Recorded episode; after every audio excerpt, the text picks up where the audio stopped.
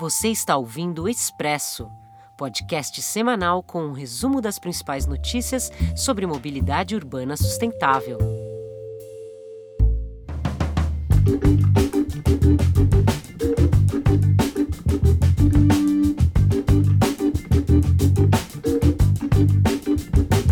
Olá, esta é a edição número 73 do Expresso Mobilize, o podcast do portal Mobilize Brasil. Eu sou Marcos de Souza, editor do Mobilize, e nesta edição eu tenho a companhia da colega e arquiteta Marília Hildebrand, aqui da nossa equipe do Mobilize. Na quinta-feira passada, 3 de março, eu representei o Mobilize Brasil em mais uma reunião do projeto Estratégia Nacional da Bicicleta. O projeto, que foi criado lá em 2018, ele tem o objetivo de organizar uma série de ações para estimular o uso da bicicleta como meio de transporte.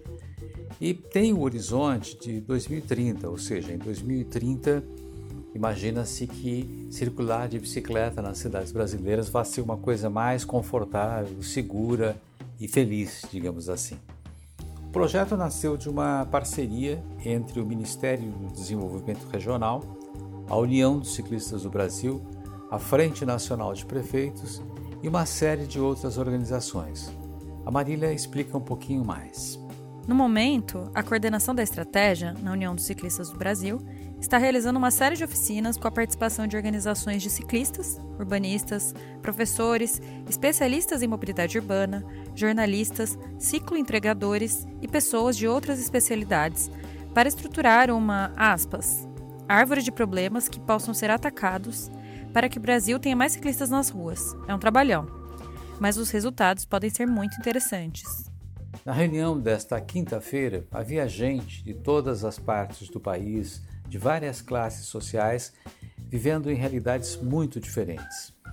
Gente como a arquiteta Laura Seneviva, de São Paulo, o cicloativista Paulo Aguiar, do Pedala Manaus, lá da capital amazonense, o professor André Soares, lá de Santa Catarina, a urbanista Suzana Nogueira, que foi responsável pela implantação das ciclovias aqui na cidade de São Paulo, na gestão de Fernando Haddad, a arquiteta e jornalista Renata Falzoni, e ainda ativistas como Ruth Costa, a diretora-presidente da UCB, entre várias outras pessoas, todas elas com muitas ideias e atuação forte em defesa da bicicleta.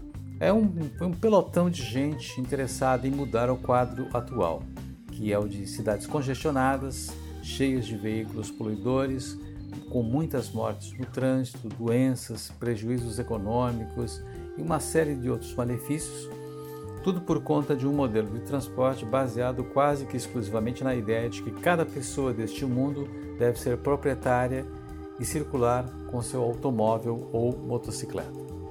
As reuniões estão levantando ideias a partir de várias abordagens, incluindo a educação de crianças e adolescentes, educação de trânsito, segurança, saúde pública, meio ambiente, infraestrutura, economia e trabalho, cultura e vários outros aspectos, a partir do olhar de mulheres, idosos, trabalhadores, esportistas, enfim, gente de todas as raças, idades e gêneros. Nesses encontros está ficando clara a dificuldade de avançar nas políticas de estímulo ao ciclismo, sem mudanças estruturais na gestão dos transportes públicos, na regulamentação e também na fiscalização da velocidade das vias urbanas. E principalmente no desestímulo ao uso do automóvel particular. Enfim, é necessário integrar a bicicleta a outros modos de transporte e, ao mesmo tempo, reduzir o uso do automóvel para que as pessoas possam pedalar e caminhar com mais facilidade nas cidades.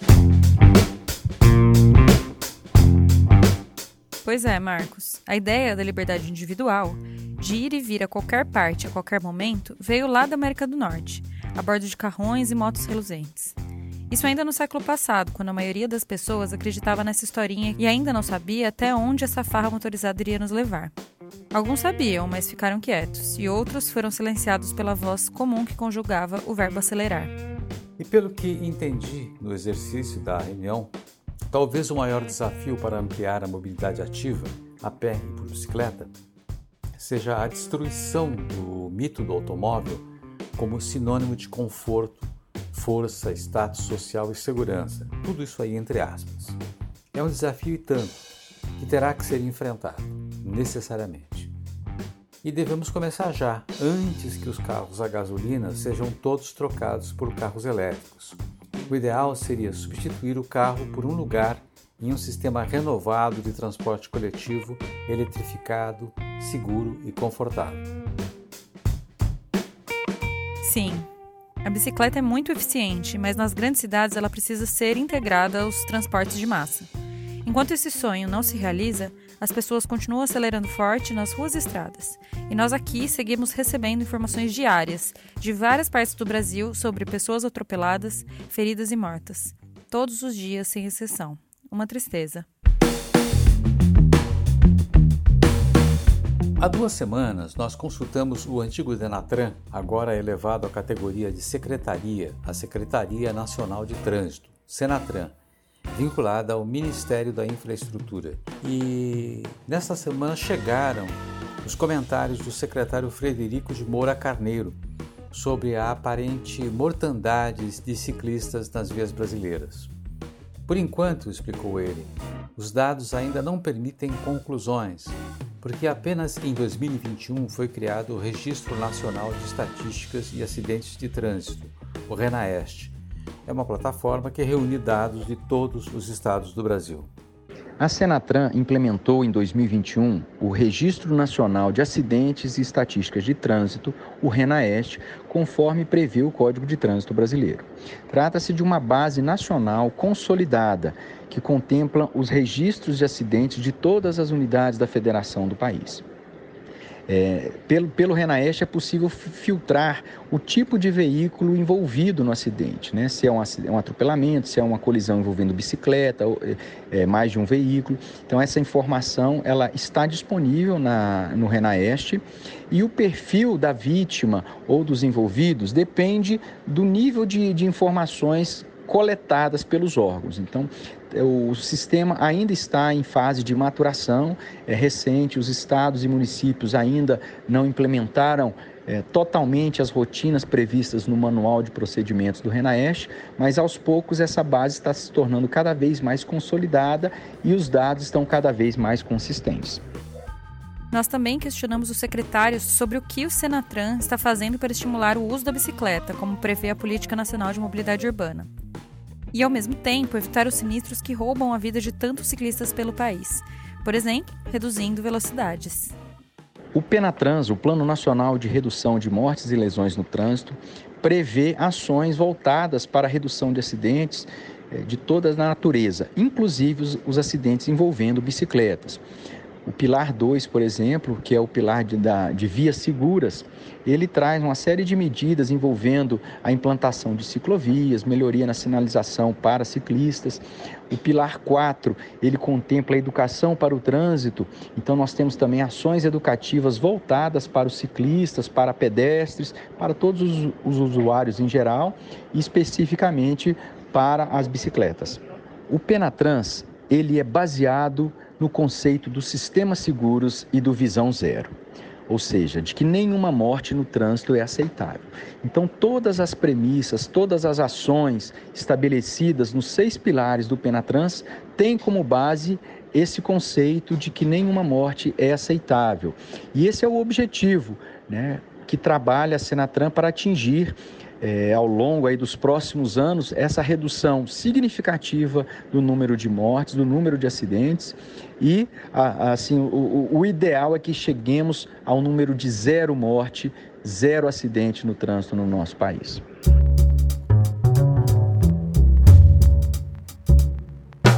Velocidade parece ser um ponto básico, mas o secretário explicou que a definição dos limites em cada rua, avenida ou estrada deve ficar a cargo das equipes técnicas de cada autoridade local.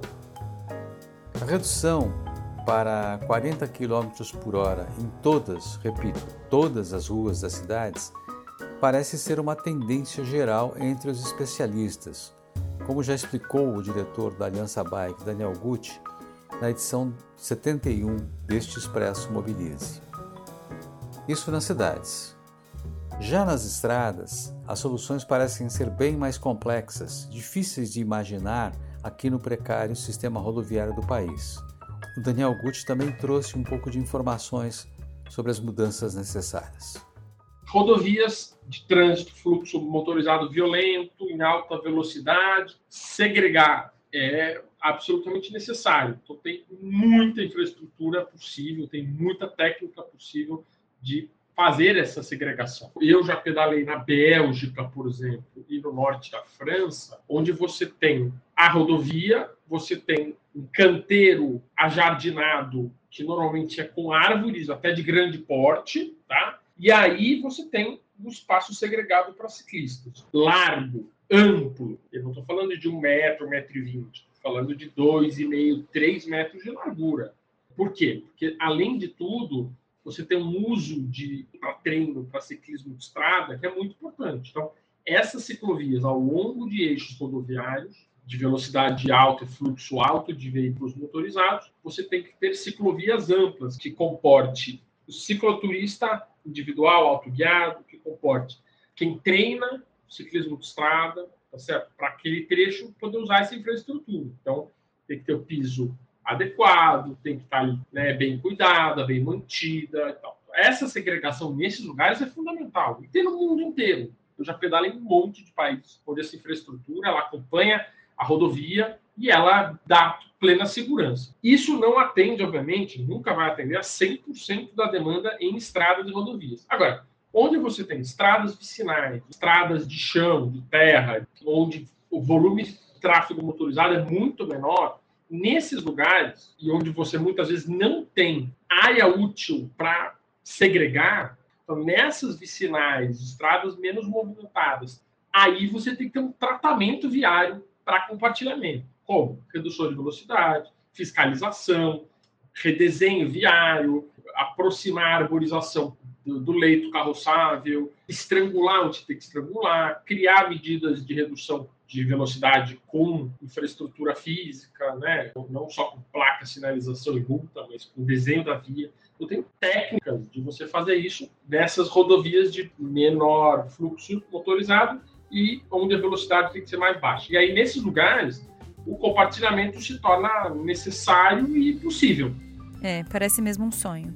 Mas são visões que nos ajudam a avançar, a melhorar a vida para todos, inclusive para quem hoje só anda de carro. Então, fiquemos com essa utopia na cabeça. E antes de fechar, eu lembro que a nossa exposição do segundo concurso Mobilize de Ilustrações está agora na Estação Paulista da linha 4 Amarela, em São Paulo. Passe lá e veja os trabalhos mais destacados no concurso.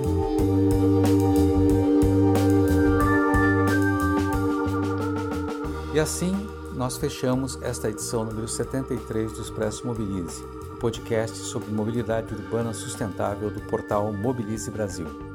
O Expresso conta com o apoio do Itaú, Unibanco e do Instituto Clima e Sociedade. A produção é de Rick Ribeiro, Marília Ideobrand, Regina Rocha e eu, Marcos de Souza, além da locução de Mariana Amaral, que fez a vinheta de abertura.